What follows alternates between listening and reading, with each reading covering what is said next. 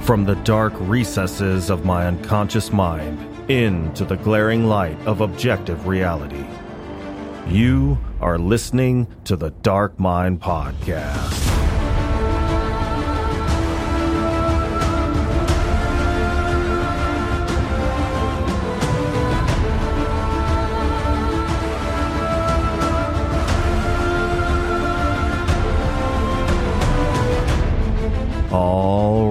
Right, friends and familiars. Thank you for tuning in to another episode of the Dark Mind Podcast, where we explore the boundless realm of dark literature and film. On today's show, we have a writer with a sixth sense of humor and a cool hand under pressure. She's an ER physician by day and a creator of dark fiction by night. She's joining me today to talk about her recent work of dark speculative fiction entitled The Broken Heart. So, without further ado, join me as we delve into the dark insight of NJ Gallegos.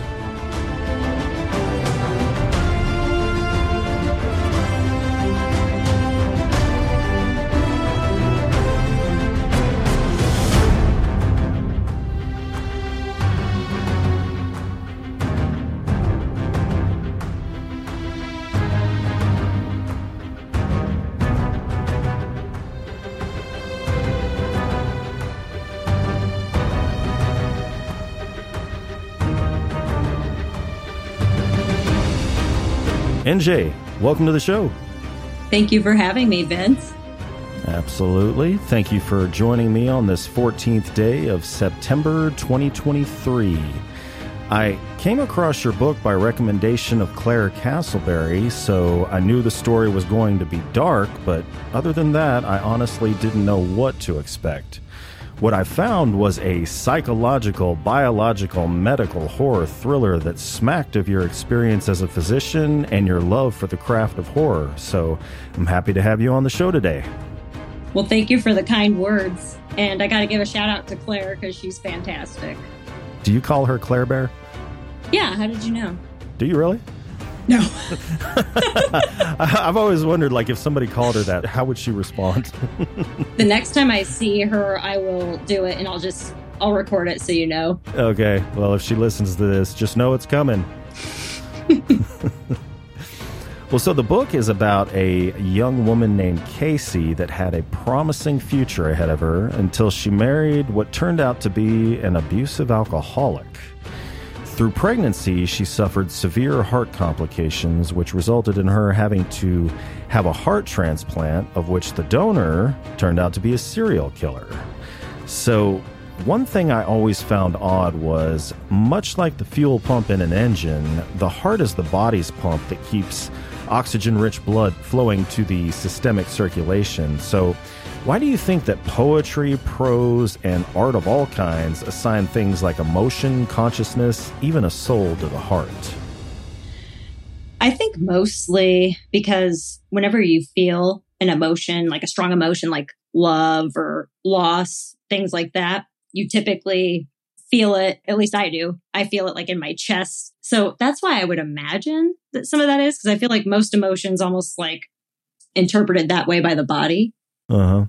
I don't remember where I heard it somewhere, but I heard that uh, in some civilizations, the seat of the emotions changes. Like in one civilization, don't ask me which one, I'd have to look it up. The seat of the emotion was the bowels. Sometimes can be a bit rocky, depending. Yeah. Taco night, not so good. Oh, God. Taco Tuesdays. exactly. We had a Taco Thursday already, actually. It was great. oh, yeah? Yep. Well, one of the first problems that Casey is met with in her marriage is giving up her dream of being a physician, which I don't know if there was uh, some personal experience injected in there, but uh, she studies her ass off for the MCAT, but then puts off medical school, never to complete it. Why do you think that after spending your entire teenage life wanting personal autonomy and freedom, that a lot of people want to jump right into marriage right out of the high school graduation gate? I think a lot of it is societal pressure, mm. to be honest with you, especially for a woman. I think that there's that like, what's your next stage in life? Oh, I'm going to get married. I'm going to have kids. And like, you know, whenever you go to a function or whatnot, your family is always like, well, when are you going to get married? when are you going to have children? I don't know why my family talks like that because they're from Colorado, so they don't. But, um, but I think that that's a lot of it. You know, I think it's getting better, but there's almost this perception that I've felt before that like, you know, you're not a real woman if you're mm. not doing these certain steps in this certain amount of time almost. Mm. Kind of like an old school way of thinking. Yeah, and I guess they tell women like, "Oh, you know, your 20s is when you're the most fertile if you're going to have children." And it's kind of sad because, like, you know, if you're 35 or older, that's considered a geriatric pregnancy.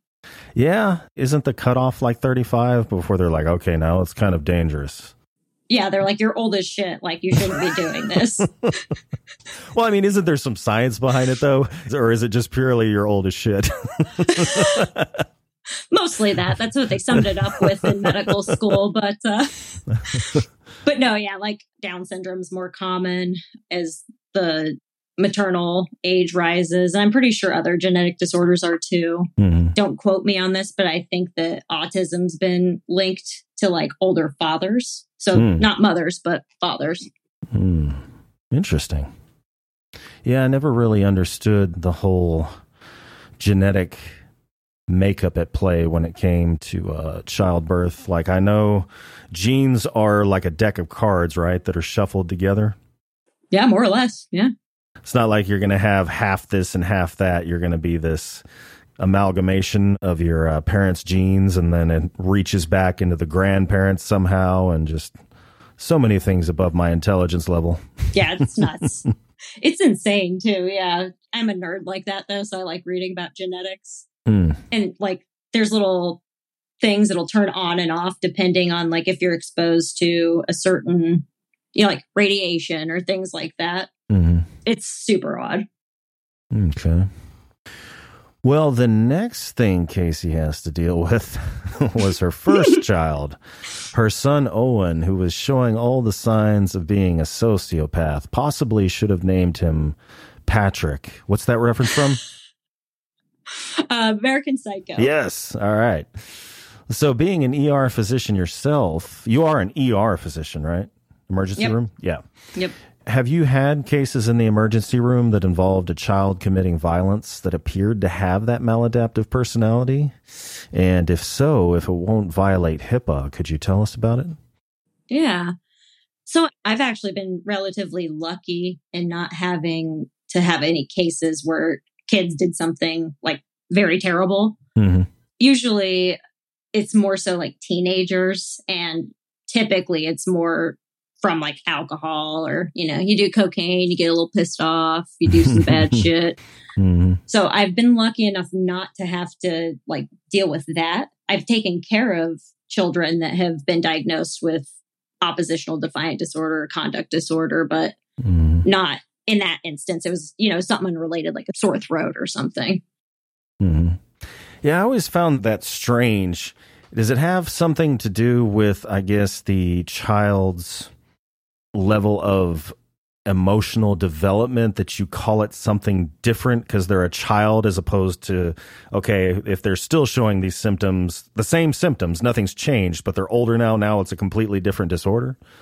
That's how i understood it that like if you're under the age of 18 they can't label you as like a sociopath but why i guess you can vote so they're like you're a sociopath now right Yeah, I just don't know how child versus adult, you know, torturing some animal or something like that changes the classification. Yeah, I don't That's know. Interesting. Yeah. Well, the next detrimental and the most traumatic event in Casey's life involves the birth of her daughter, which was the result of a horrific conception. Casey develops cardiomyopathy that ends up necessitating getting an LVAD, which is an acronym for left ventricular assist device.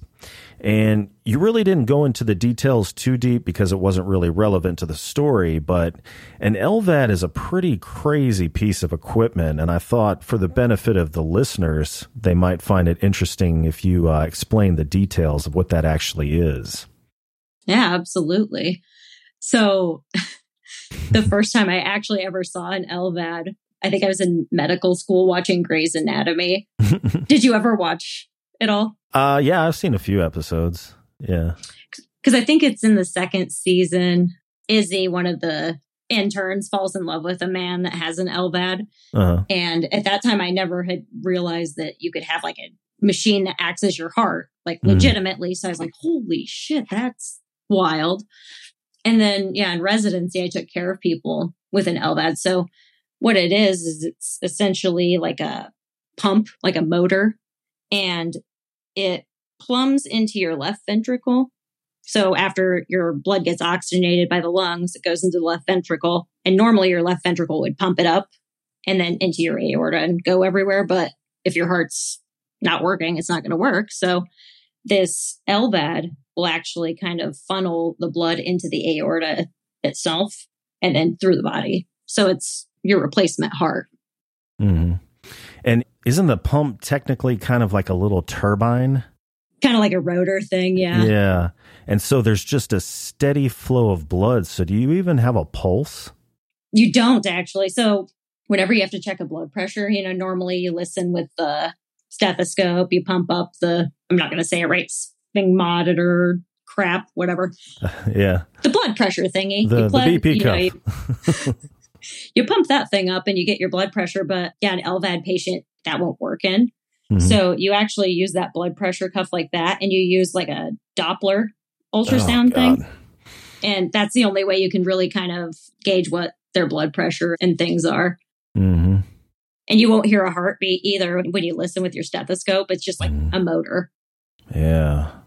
And if the batteries go dead on that thing, it's game over.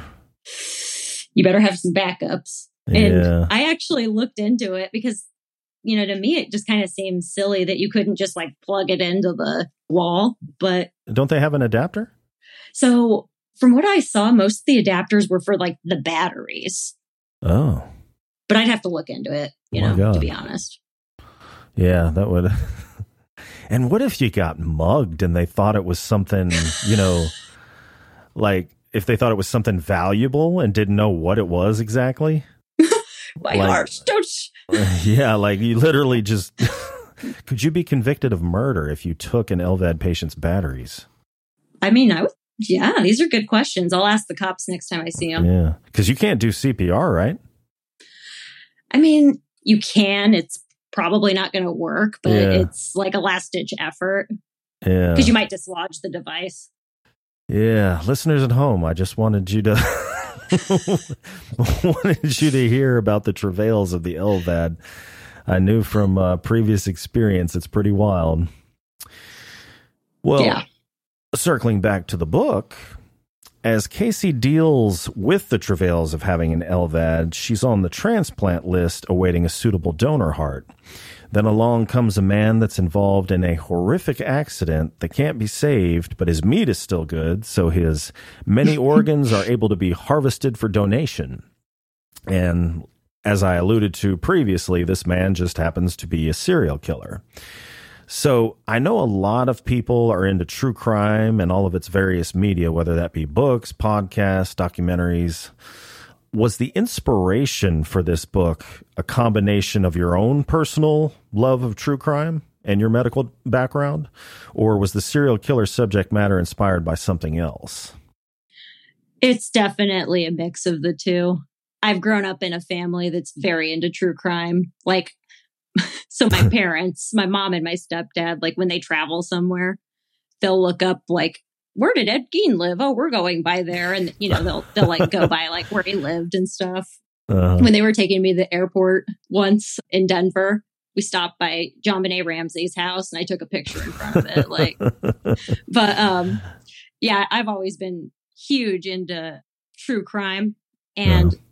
when I was young, my grandma used to order these magazines that were like, I don't know, they were like true stories, but they were like very horrific. A Mhm. 10 year old 100% should not have been reading them, but I've like read them cover to cover. and she had this like encyclopedia of serial killers. So I would read about this, like Uh. Ted Bundy and, and Dahmer and their childhood very much interests me. Like Mhm. what makes somebody like this?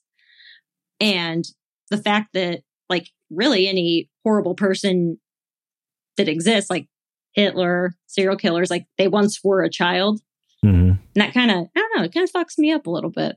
Yeah, I mean, well, I don't know unless you're like Owen. You know, I was about to say, you know, at some point everybody's innocent, but I guess there are children. What did you call it? Oppositional. What was Uh, it? defiant disorder. Oppositional defiant. dis- Yeah, I guess. I mean, there are some kids that never have. I mean, maybe they have innocence right out of the womb, or, or or only in utero. But yeah, it is pretty weird. So you've studied serial killers pretty extensively because I have one I was going to throw at you to see if you'd ever heard of. I know the big hitters, but let's see. Richard Trenton Chase. Yeah, that one I don't have. It's been forever since I've read about him, so I couldn't tell you where he lived and operated, but he was interesting. He was truly insane. Like he had some sort of mental issue and was delusional and thought he was a vampire. And he did not try to hide his crimes at all. He just continually slipped through the cracks. Just happened to go to the right place to commit a murder, or, you know, not to commit. He's just like literally thought he needed blood. Would just go to a place where there was somebody that he could overtake and there was no witnesses.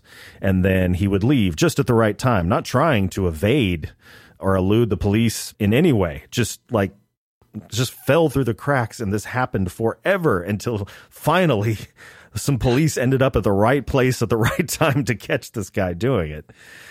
So And, he was uh, just lucky and wouldn't yeah. get caught, essentially. yeah, he was in another world. He literally thought he was a vampire and needed blood or he would die. And so, So, would he just like drink these people's blood? well, he started off with animals and then I think he would slit people's throats. And I guess kind of like viewed them as, you know, bovine, like beef or something, you know, just like a food source. And so, but never tried to hide it, never tried to cover it up, would just do it and walk away. And it just happened to never be in Wow. front of people, you know, it was weird. He needs to go buy a lottery ticket if he's Mm-hmm. still alive. Yeah, I don't know if he is. He was uh, pretty bizarre. But circling back to the book, one of the most white knuckling scenes in the book didn't involve murder at all. It was the actual heart transplant, which was written so realistically that I wouldn't be surprised if you had actually witnessed one. So I was curious have you actually witnessed a transplant, like in medical school or as a physician? And if so, can you tell us about it? I've never seen somebody transplanting an organ, but I have seen whenever they've like harvested organs from Mhm. somebody that was like brain dead. That was in medical school. And I mean, I'll be honest, they make you stand in the back. I have a very poor attention span. So, like, I don't know if I retained a lot from that. Mm-hmm. So, as residents, we had to do trauma rotations. And I was a first year intern on my second day of this trauma rotation. I don't even know where the frickin' bathroom is, pretty much. and they bring in this guy that was like a gunshot wound to the chest. And, you know, they lost pulses and everything on him. And there's like indications when you crack a person's chest, and, you know, he met that. And I'm just standing there, and this big burly surgeon's, you know, cracking these ribs, spreading stuff, going for the aorta, and you can see the heart. Mhm. And that provided a lot of the stuff I remember as far as like how things kind of look.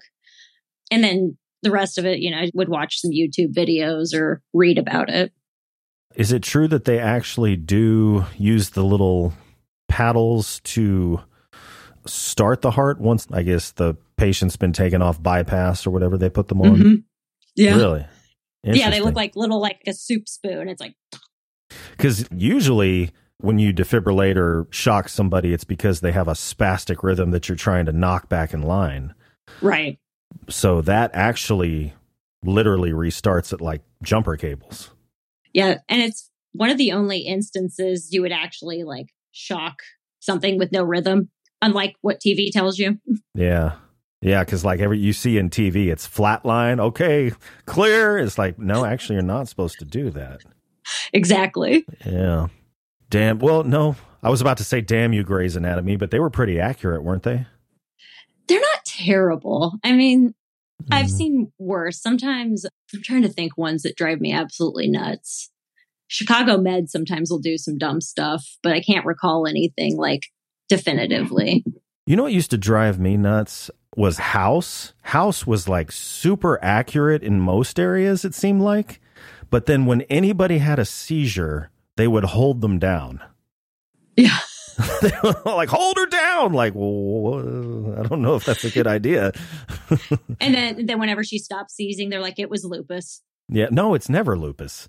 They always they always throw it out there. There's even a joke, and they're like, "It's never lupus."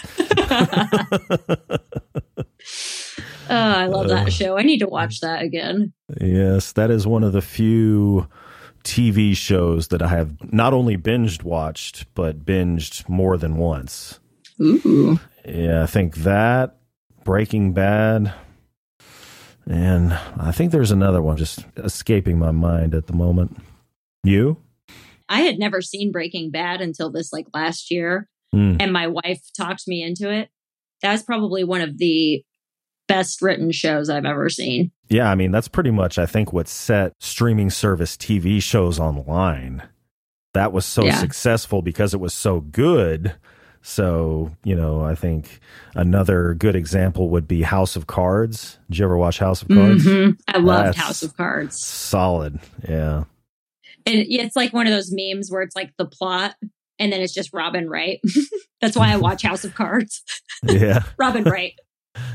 I just love she was so badass. Yeah. Well, because you're a physician, the medical aspects of the story were technical and I would assume accurate. I'm not a physician, but they I'm going to use a big word. They smacked of verisimilitude. Ooh. Did you like that? That, did you get that like a the cal like the word of the yes, day I do. I have the word of the day app. I think that's where I culled that from. So Yeah, I like that. That was good. Well, so I was curious to know in the editing process, you know, you're told you have to kill your darlings. When you wrote it initially, did you find that you had gotten a little too technical and an editor, or I don't know if you self edit, were like, oh, I might need to tone this down. I'm not writing a textbook. to a degree, I think I'm fairly good at like switching kind of away from the technical aspect just because like normally I'm talking like meme speak or whatever, but I did find myself wanting to like over explain Yeah. certain things. hmm And that part I did have to kind of rein myself in. hmm Most of that was self edited though. Okay. Yeah. Yeah, the reason I ask, I had a guy Quintero on, and he uh, was a reconnaissance soldier, and he writes military thrillers, and so they're very technical. But he was talking about how, yeah, it's just him being in that position. He just wants to rattle off everything the way he would in the position, and his editor was like, "No, you gotta. nobody knows what you're talking about. You gotta cut like, like." 40% of this stuff out. So, yeah, it is a little difficult. Although sometimes in the ER, I guess I'm maybe a little bit better at it because you have to explain things to people that is and true. you can't, you know, That you can't true. like use all these big words that like I can barely even say it sometimes. yeah. So I think I've kind of learned how to like tone it down a little. Yeah, yeah, I didn't even think about that. You've got two modes. You've got talking to your colleagues as you're working and then explaining stuff to the layman. Right. Yeah. And the big one every single time you fractured your bone and they're like, so did I break it? Every, si- it's like a joke. yeah. It happens all the time. But then even when you're dealing with your colleagues, you have the uh was it somebody shits themselves? Isn't that a code brown? Universally, that is That a is code. a code brown. Oh, those are always not fun. Yeah, no. Well, once Casey gets the heart she begins to have intense nightmares. At first, they disturb her and she can't sleep, but she eventually gets to the point that she enjoys them. And some people say that dreams and or nightmares are the subconscious mind's way of communicating with us. So, was this the killer's way of desensitizing Casey? And can you expound a little on that element of the story? So, I mean, I have to kind of break that into two thoughts because I guess I don't know exactly what Casey's motivation is, like 100%, even mm-hmm. though I made her up, I guess. One thought is like, you know, did his like essence kind of poison her? Like, you know, did some of his, not like DNA, but like his soul kind of enter her cells? And then, you know, when her guard's down, it kind of bleeds into her subconscious. Mm-hmm. And like, you know, if I were to continue on, you know, would she become more and more like him as time goes on? Will there be a hmm. sequel? I don't know. But the other thought is, you know, maybe she had some like predisposition to this behavior pre transplant. Like, did Owen get a little bit of that from her and she's never really done anything criminal or yeah. murderous? And then, you know, she gets this little extra added influence, even if it's not like his essence or anything. It just kind of pushes her towards these actions. I don't know. It's up for the reader to decide. You bring up a good point. I thought about that with Owen. I think the way Casey explains it away is that Owen's disposition comes from his father. But I don't know if I'd really call him a sociopath. He's just more of a shitbag, you know? Right. I mean, yeah, exactly. Just kind of a dick. I mean, he does do something bad, but I think he was like in, well, I don't want to give anything away, but you know, kind of like in autopilot, you know, something like that. You know, I don't know. But he just didn't really strike me as the type that would, you know, pass on some genes that would create a sociopath. So yeah, I wonder if there was something dormant in Casey. Exactly. That maybe got kind of like switched on, like we were talking about. Genes get switched on for mm-hmm. whatever reason. Yeah. And when did she first notice Owen? Was it the incident at the schoolyard? Was it that late? Uh, I mean, I think that was like the big, big one. Because I had initially had written more backstory with Owen, like you know, she noticed even before he was like verbal that he was just kind of aggressive and, and things. Yeah. So I think that I kind of cut that out. So mm. earlier, but I make the first reference to it with the bird incident. yeah. Well, once Casey gets the heart and completes the grueling rehab to get back on her feet and ready to go home, she notices some emotional changes have taken place within her since the transplant.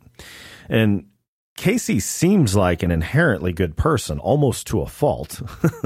so she has to fight some pretty insane urges and sometimes isn't able to overcome them, specifically when it comes to her sociopathic son, Owen.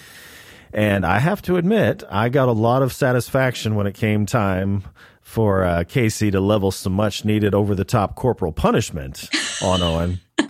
So I was uh, curious to know did any of your readers report not liking the fact that through your writing you somehow made them cheer on the beating of a child? uh, um, Yes. yes. like I hate myself. It's all your fault. it, it, like sickly pleases me that I was able to do that to people. Just make them act against their own predisposition. exactly. And I just I love a very morally gray character that mm. does bad things but for good reasons. Mm. And I mean like I up the ante with that and it just pleases me that I got you guys. Jesus Christ, that is a huge. that is the that is the biggest listeners at home. I am looking at the biggest goddamn mug I have ever seen in my life. it's got a huge black cat face on it. Yeah, my cat epic. I'm pretty sure I painted this one uh, birthday when I was a couple wine glasses in. Okay, what is in it? If you don't mind me asking. Tea. Tea? Okay. Yeah, nothing too exciting. All right, if it's well, I don't know. Tea's got some caffeine. You may not be falling asleep tonight. I got a little crazy and put some honey in it. So Oh, snap. Locally sourced? I got it from Claire's Bees. Oh God, that's no. I wish. I wish I did. Oh, I was about to say that as good as it comes from what I hear. She's got the. uh Did she ever come up with a name for it? Um, I think she told me. I think she told you to, and now I don't. I feel like it was her cat's names. Yeah. I see her in a couple weeks. So I'll ask her more about it. All right. Have you ever tried it? Sampled it? Listeners at home, if you don't know what we're talking about, Claire Castleberry, who has been on the show before, talented author, also apparently a talented beekeeper. yeah, and she's with the same publishing company I'm with. So, oh, okay. Yeah, but I'll ask her. All right. Well, the same thing, circling back to the book, the same thing happened with her abusive alcoholic husband. And she had been a doormat for quite some time, so there was a lot of built up pressure that started popping off. There are a lot of great horror movies that involve the control of women, like Rosemary's Baby. So, with regard to the element of a controlled woman, were there any movies, books, or maybe personal experiences, direct or indirect, that inform the narrative of the story? A mix of both. Like you mentioned, there's a ton of movies, books that deal with the control of women, but one that I recently watched that's just been kind of sticking in my mind is Don't Worry, Darling. Have you seen that one? Mm-mm, no. So, Olivia Wilde directed it actually, but oh, okay. so Harry Styles, Florence Pugh, and then Olivia Wilde are in it. But it's like this idyllic, like 1960s California, you know, like the wife meets the husband at the door with a martini and, mm. you know, gives him a BJ or, you know, whatever. and it just looks all perfect. Uh-huh. And spoiler alert for the listeners, it turns out to almost be like a simulation where these men will pay this money to like live this fantasy life and mm. they'll get their significant other, their woman usually, and kind of introduce them into the simulation against their will. It's almost like Stepford Wivey brainwashing. Oh. Yeah, it's a good movie. I really enjoyed it. So that one had been lingering in my mind quite a bit. And then, you know, definitely personal experiences. I'm a very big you know, liberal kind of gal. And I recall going with a friend to Planned Parenthood and like guards had to like take us through this like barricade. People are like screaming and waving signs with dead stuff on it. And at one point, uh, Catholic priest called us a horse. And so I'm going to probably go to hell because I did give him the finger if there is a Catholic hell. Sorry, Grandma, I did do that. and so, like, I think, you know, the overturning of like Roe v. Wade was weighing in my mind quite a bit writing mm. this. Gotcha. You know, you mentioned, did you say Olivia Wilde? Mm-hmm. Yeah. I wish I could remember the name of it. Let's see. There is a really good horror movie that has three people in it. One is Anna Gunn, Skyler from Breaking Bad. Mm-hmm. Okay. She's the lead role, but she also wrote and directed this film. And I can't oh. remember the oh. name of it, but it is so good. And like the third person really doesn't have that big of a role. She's just kind of a character actor. It's basically her and this other man in a hmm. house. Hmm completely contained setting. I'll have to look it up and send it to you. But yeah, definitely check that out. Yeah, definitely. Well, so there are some very violent scenes in the book, but they aren't gratuitous and were definitely relevant to the story arc. And I've interviewed a lot of authors that get comments on Amazon and Goodreads, as well as personal messages on their social media, admonishing them for writing such graphic scenes. So, have you had to deal with anything like that? And if so, what has your response been? I've been lucky enough not to have come across anything yet. Knock on wood. As far as, yeah, it, you know, it's coming though. but I think part of that is I had two very good beta readers, um, Aaron and Gina, who offered me pretty much the the best feedback because initially I feel like some of the violence might have been a little bit too much. And they were like, mm. how about just scale that back? I don't know. I mean, I understand killing your darlings for technical details, but you should leave the violence. No, I'm just playing. right. leave the violence in the uncensored, like movies do, the director's cut. Yeah, exactly. Like the dark Maybe shit. I'll release it one day. anyway, I interrupted you. What were you saying? Oh, no. Mostly, I mean, I've gotten lucky not to have to have dealt with that yet, but it's going to happen. Come on. Yeah. And your uh, beta readers, what other input did you get? So initially, I had written two cops within there that were trying to discover who the serial killer was.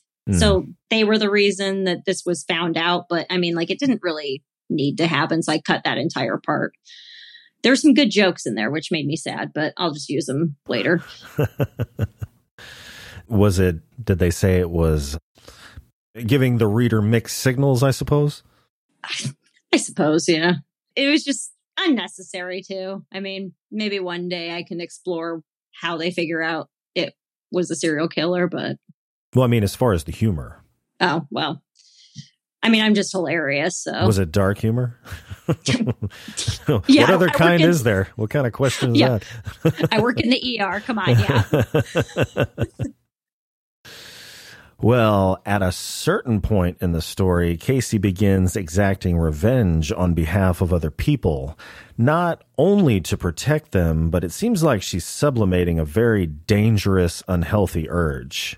So, myself, I have a very addictive personality, so I have all kinds of unhealthy urges that I sublimate into being a workaholic, which isn't exactly healthy, but definitely healthier and not looked down upon by society for the most part. Sure. So, uh, a deep, dark Jungian question going your way. Do you have any activity that you engage in as a form of sublimation? You don't have to tell me the urge that you're suppressing, but do you have something you do to sublimate some some Jungian shadow urges? Oh, yeah. Running is that for me. It's a big stress reliever. I'm one of those psychopaths that get up and then go run before work. Mm. Yeah. So you're a uh, a marathon? Well, actually, you say in the back of the book you ran a marathon. I did.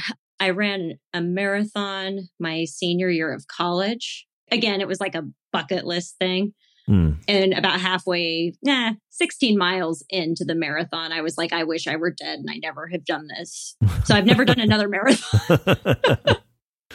like after I finished, I couldn't walk straight for probably Ugh. like five days. Like I had to go downstairs backwards. Uh, Looking back, also now having like my medical knowledge, I'm pretty sure that I was in rhabdo. Like all my muscles were broken Oh, down. God.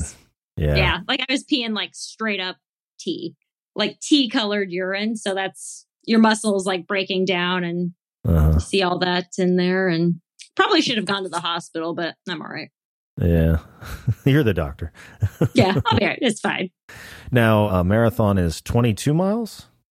26.2. 26.2. So if running is sublimation for unhealthy urges, what did you run 26.2 miles for? Did you kill somebody? We weren't supposed to talk about that, Vince. I can edit it out. You can tell me. This is not live. This is pre-recorded. I'll I'll edit it out later. Just tell me if you killed somebody. then I'll have to kill you if I tell you. You see, though, it's a whole. Not thing. if I edit it out. Unfortunately, no. Okay. Or at least that's what I'm telling you, right? Yeah, I feel so shortchanged right now. well, speaking of unhealthy urges, these acts of these acts of violence are very sexually stimulating for Casey. So, is this part of the DNA of the killer's heart she has implanted within her, or is this related to her own violence-linked sexual frustration, or maybe more apt would be sexual anger? When I wrote it, I interpreted it more as like his essence kind of poisoning her, pushing her towards that. Mm-hmm. I mean, I guess she, you know, she did have a good time. So good for her.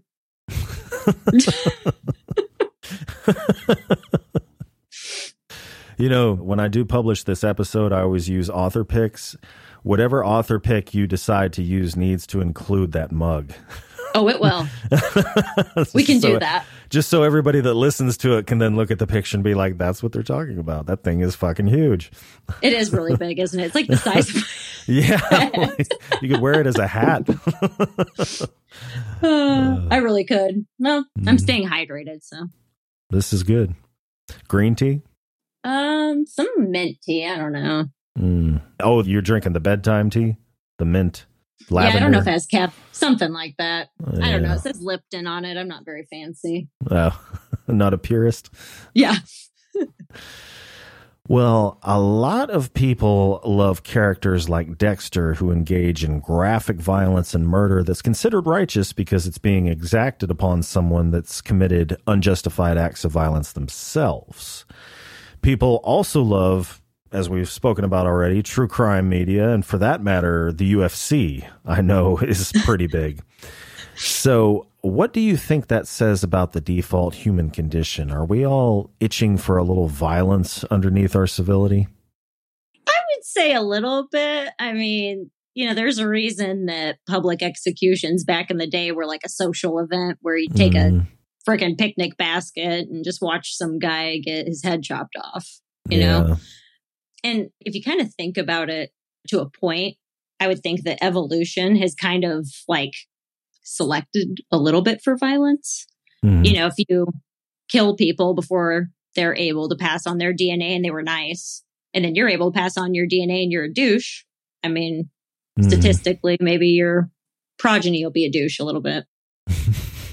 the douches shall rise. The, the rise of the, the rise douche. Of the douches. Uh, Can we uh, make a movie or something like that? Rise of the Douches. Mm, yeah, but Rise of the Douche would follow a colon. Like, what would be the actual title? Hmm. Mm. Mega. Mega, the Rise of the Douche. yeah. oh my God. Do you see this? It looks like I have no tooth. A little bit. I don't know. It's yeah, what weird. happened Just, there? Nothing. I have a tooth. It's just making it look that way. like this key light is like making me look toothless. I thought it was supposed to make me look good. It's having the opposite beautiful. effect. Oh, stop you look beautiful. It. Just stop it right now. you say that to all the podcasters. I mean, maybe, but you guys yeah, are maybe very attractive. So there's yeah. that. Yeah. Well, the ending of the book, as we alluded to already, left the possibility of a sequel. Will we see or hear from Casey again? And will we see her coming? She'll have her Crocs in sport mode, so oh shit, yeah. So she's fucking ready. But I've been kicking around the idea of a sequel for sure. I don't have any plans, but they're marinating. Well, that could entail a a colon you know, like we were talking about, right? Not Rise of the Douche, not for Casey, but, but you know, it would be the broken heart colon blah. What would it be? The murder of the douche. douche murder party. douche murder party. I mean, that's what she does towards the end, right? Is murder douches. I mean, more or less, yeah. She's. Yeah. It's not far fetched the douche dauber.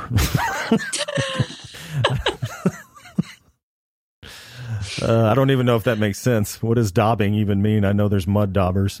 don't they have the daubers for like bingo? You know the like. Is that what those are ink? called? It might be a dabber. A dabber. I don't know. Hmm. But then dabbing's like what the kids do with the yeah, that. which is kind of douchey. True. Douche dabbing. Oh, death mm. of the douche dabbers. The broken death, heart death, of the douche death dabbers. the douche dabbers. We're gonna get this one way or the other. We're workshopping it. It's gonna yeah. go well. Listeners at home, I apologize, but this is the creative process. You're gonna have to uh, muscle through it with us. uh, well, so in the acknowledgments, you make reference to your quote fellow wordsmith Shadrin. Shadrin. Uh, Shadrin. Shadrin. Oh, totally wrong who uh, understands the necessity of creative pursuits while working in healthcare. So, were you referring to the relaxation that art can bring from having a stressful job or the catharsis it brings from PTSD from being exposed to suffering and death? And can you expound on that and your gallows humor? I like that. Suffering and death. Let's talk more about that. Let's talk more about that. A mix of both. I sometimes can find writing to be a bit therapeutic. Mm-hmm. You know, working through your own issues. You don't have to pay a psychiatrist or a therapist. So, I mean, I'm mm-hmm. saving money. So there's that. and really, the whole COVID pandemic was what kind of got me into writing because mm-hmm. I'd always wanted to write a novel. It was much like the marathon mm-hmm. on my bucket list. And like kind of coping with all the stuff we saw during COVID, it was a way to deal with, like you said, the PTSD and whatnot.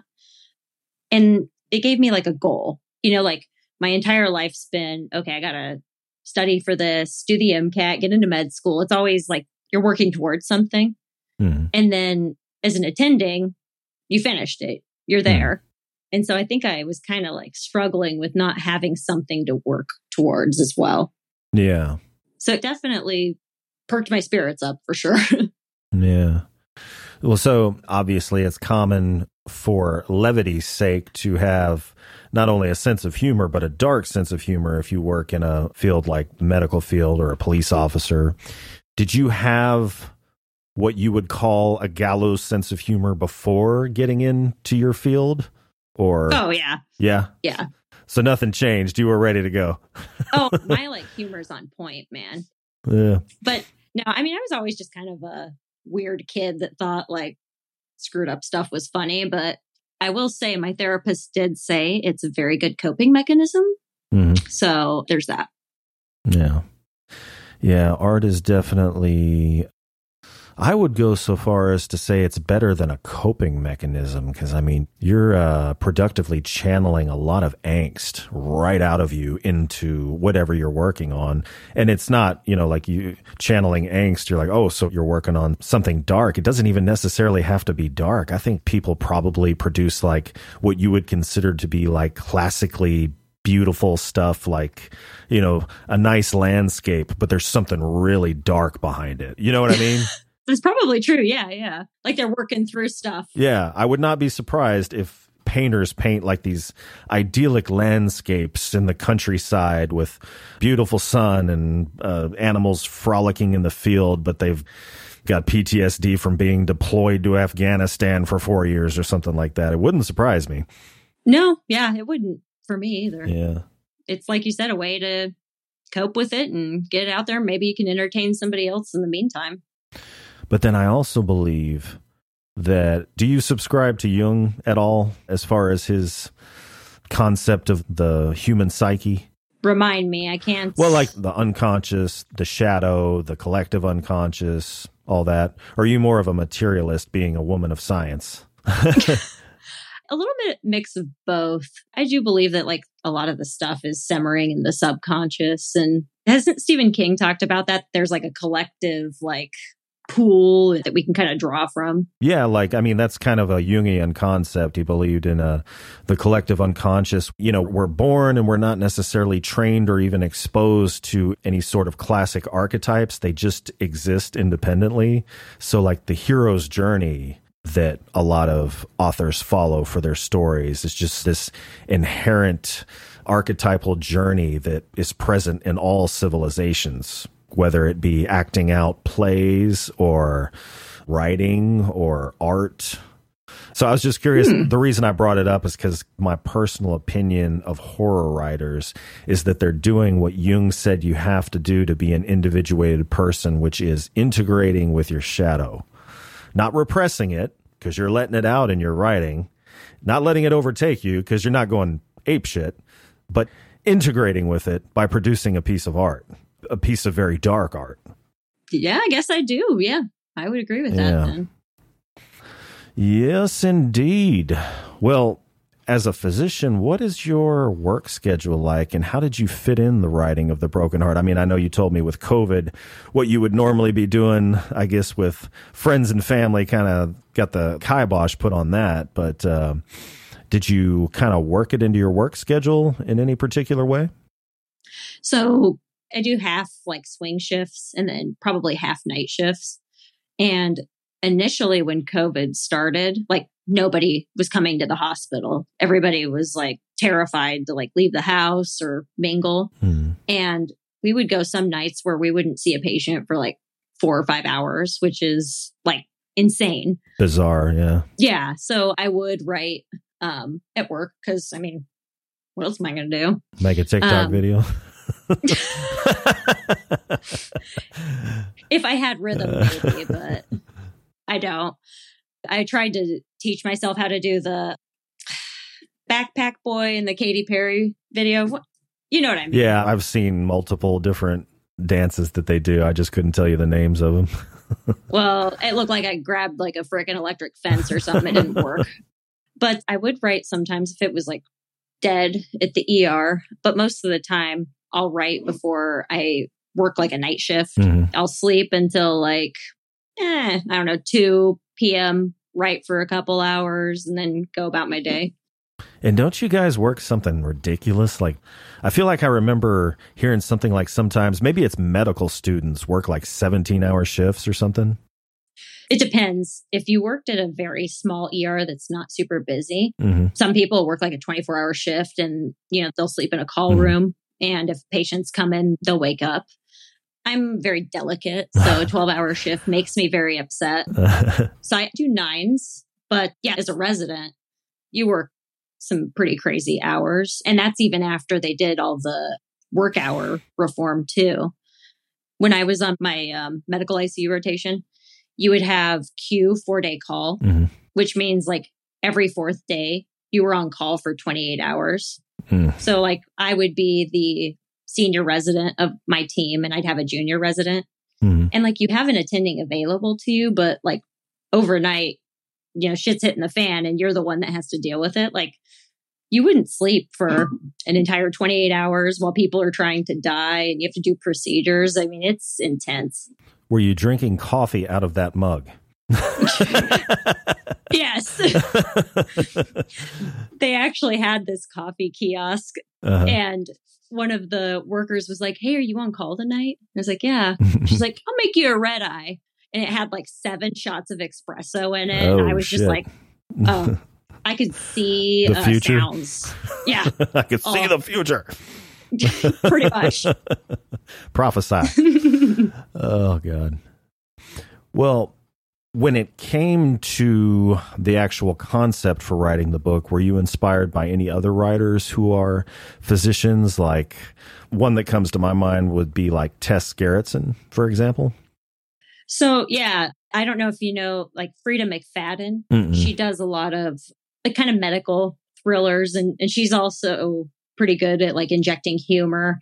Mm. I mean, your standard ones like Michael Crichton and Robin Cook. And then there's another um, physician. But I mean, oh, though, Michael Crichton's a physician? Mm-hmm. Holy shit. How did I not know that? I don't think he actually practiced though. So I think he did medical school uh-huh. and he was writing, and I think his writing took off. So I don't okay. think he actually ever practiced medicine. Oh, but okay. he had a medical degree. Okay. Yeah. Look at that. I taught you something today. Look I know. That. I I'm so am proud uh, of myself. The, the douche is rising. I'm getting more knowledge. uh, but I feel like I cut you off. You were. Oh, um, yeah. There is one other physician. Her name is Lydia Kang. So she does kind of like historical thrillers, like a lot of poisoning kind of stuff. Mm-hmm. And she also writes Star Wars stuff. So, oh, yeah, interesting. Double threat. Mm. Yeah, I noticed you're uh, evidently a Star Wars fan. I noticed the uh, shirt you were sporting at uh, you're at some sort of a function with a table. I can't remember. Oh, I think it was uh, yeah, Hellbound the, Books. Yeah, the HorrorCon. Yeah, it was yeah. a Boba Fett shirt, and he has he's like a skeleton though. He's awesome. Mm, yeah. Well, in addition to the technical medical details in your book, Do you feel that your job gives you an edge in any other aspect of writing? Definitely. so, working in the ER, you see people from literally every walk of life. Mm. So, you're interacting with people you probably otherwise never would talk to, you know? Mm. I'm always like filing stuff away, like, that would make a good character. Mm. Or, you know, that was a funny little joke. I'm stealing that one. So, uh, yeah, definitely. Do you commit the cardinal sin of using uh, people that you work with as characters? Do you threaten them? Like, watch your mouth. I'll make you a character in my book. in one of my short stories, it's like a zombie short story, and the tech gets immediately murdered. And I asked one of our techs who also cat sits for us, I was like, hey, is it okay if I just, you know, like use you to get murdered by a zombie? And she's like, yeah, it's super cool. What are you talking about? Yeah. like fuck yeah, murder me, god damn it. Especially in the middle of the shift, she's like, please just do it.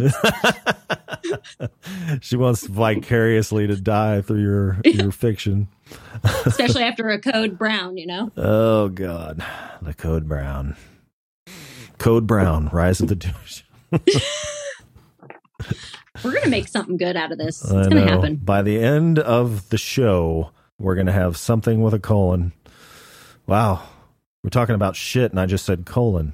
There you go. Ha! We can work that into it somehow. Can you play like a little boom boom? Oh, you know, I did have that at one time. I've got applause. I can do applause. Would you like some applause? Yes, I would. Oh, it would help if I turned it up.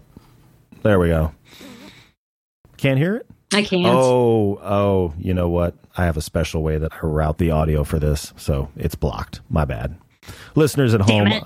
I apologize for cheating you out of applause. the rise of the douche. Anyway, he's back again. he's back again. uh, well, what is the strangest way you have gotten an idea for a short story? I just think really weird stuff at baseline, I think. Yeah. That's your default. You idle it crazy. yeah, just like yeah, just the weirdest shit. Like we had a bird build a nest on like our front door wreath and I was like, what if those eggs were human eyeballs? Hmm. And my wife's like, what in the fuck is wrong with you? And I was like, I really don't know yeah. So it's just like mostly just really random weird stuff I think about. Yeah. Just something catches your eye and starts the rumination. Yeah. I just like gross things, I guess, at hmm. baseline. Mm. So do you like splatterpunk at all? Yes. Okay. But you would have to find different beta readers to write splatterpunk. They those two wouldn't tolerate. I do have one story in Hellbound Books anthology of splatterpunk actually. Oh yeah, I remember seeing that. Now, is your brand of splatterpunk gross, gore, or both? Am I going to cringe or throw up? a little of both, maybe. Yeah. Okay. Yeah. It's good. I think you'd like it. You should read it. Then you're going to be like, oh man, that girl needs another therapist or something. Mm, either that or a publication deal, one of the two. one or the other. Yeah. Well, do you need a particular writing atmosphere? I know you said during COVID, during your downtime, you took the occasion to write at work, but if you had your way, do you prefer a particular atmosphere? I'm not terribly picky as long as I have music to listen to. And that big Sometime. ass cup. That's right. so my wife is a nurse practitioner and we actually work for the same group. And sometimes we'll have shifts that kind of line up. So we'll drive to work together and then, you know, maybe she has two hours left and I'm done. So I'll go in our meditation room where, mm. you know, mm. you can go to relax, cry, you know, wherever. Mm. And I'll often write in there. So I'm just writing with my headphones on, you'll hear code blue. And I'm like, that sucks. Mm-hmm. sucks for a lot of people, actually, right yeah. now, but not me. Do you guys have teams that go to those? Or are you talking about a code blue in the emergency room? So I work in a small ER and a community hospital. So if there was a code in the hospital, we have to respond to that. So it'd be like me, the charge nurse, and maybe another nurse. Gotcha. Well, listeners at home, I am taking up the book in my hands and displaying it proudly.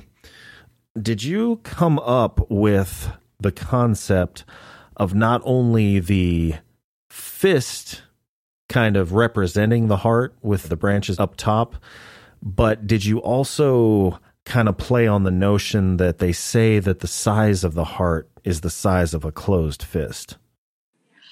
So, oddly enough, the cover artist honestly just nailed it. Yeah. You know, they kind of asked, like, what do you think the cover should be? And I was like, well, I mean, an anatomical heart Mhm. and blood and a knife. That's pretty much what I told them. And they're like, got it.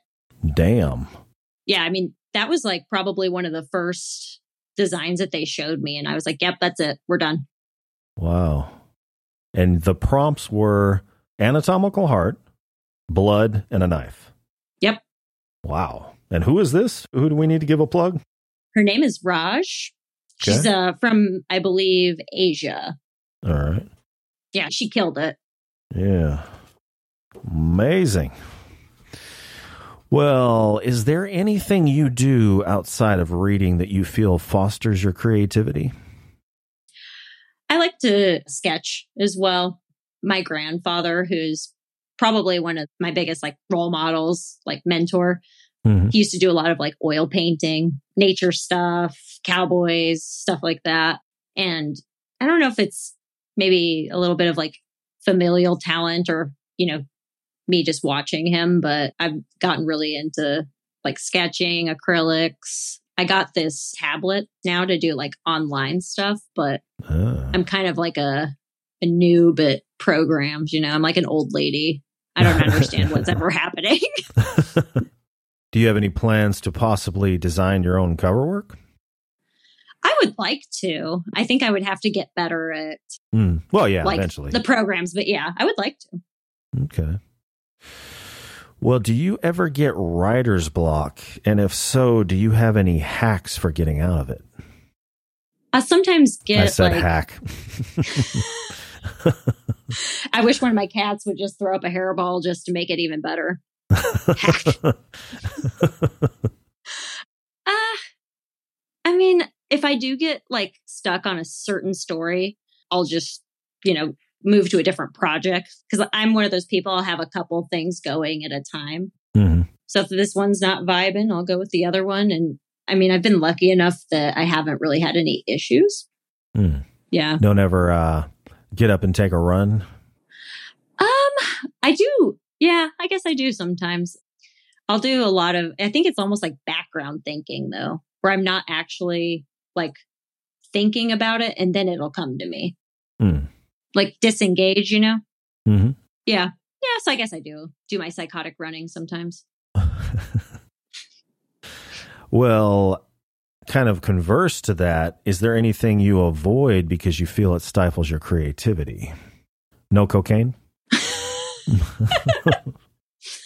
Yeah. No, sadly, no. Although, did you know that whenever they didn't have like work hour restrictions, like when medicine was really getting going in like the early 1900s ish, Oh, that like physicians were using cocaine to stay up all those hours. yeah. Wasn't cocaine in Coca Cola at that time?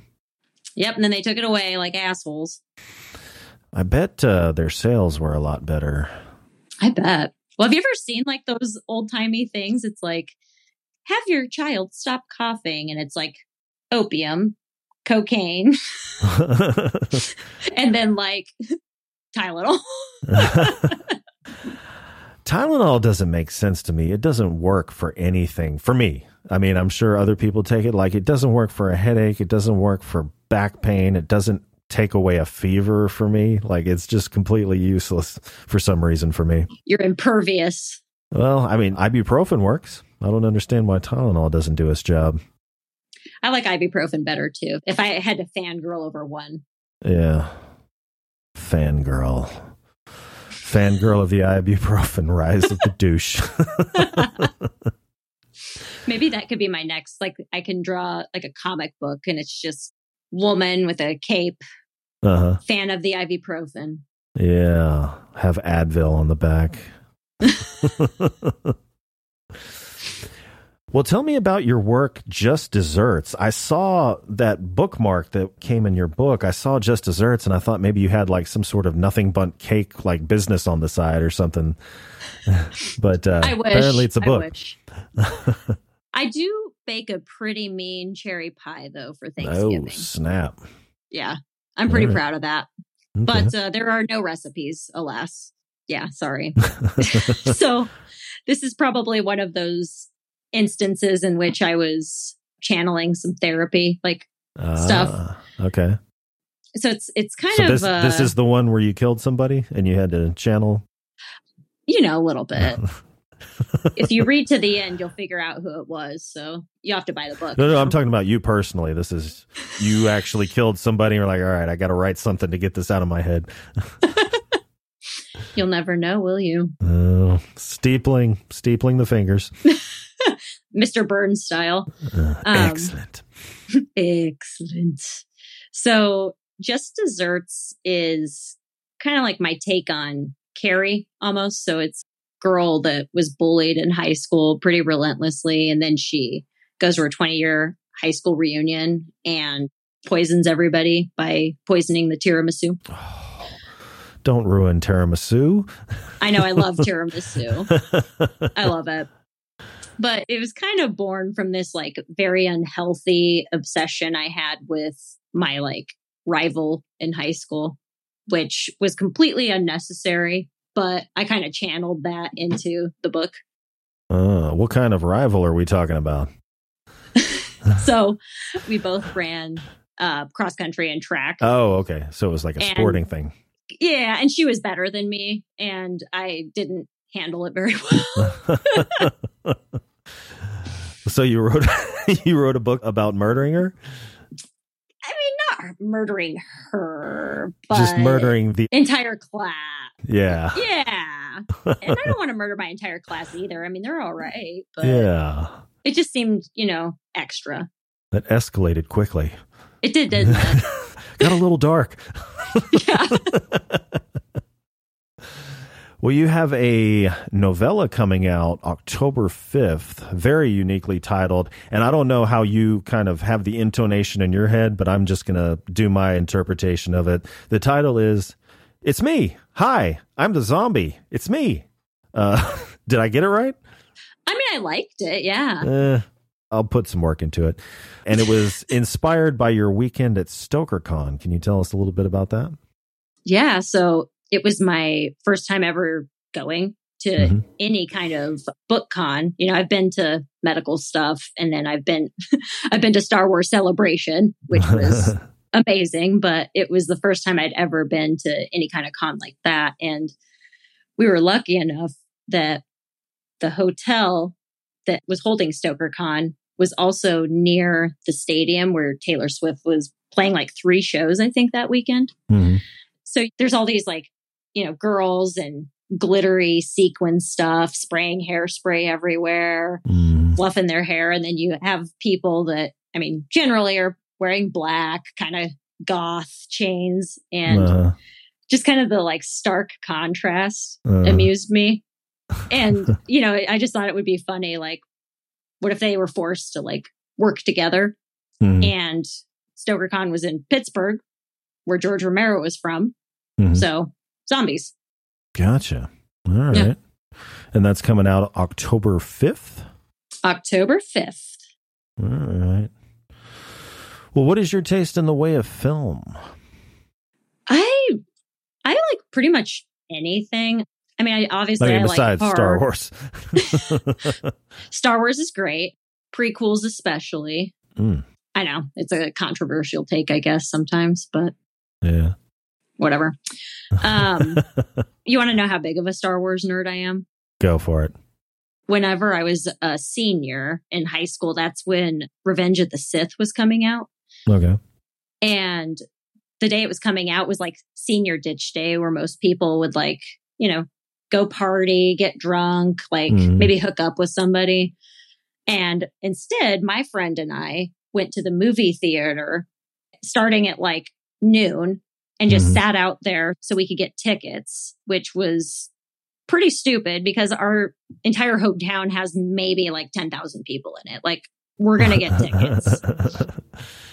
and so you saw a matinee, or this was just to make sure you got tickets for like an evening showing? It was the opening, yeah, opening show. Okay. Yeah. We weren't in danger of not getting tickets ever. so not How- once. so from the time you got the tickets until was it that day?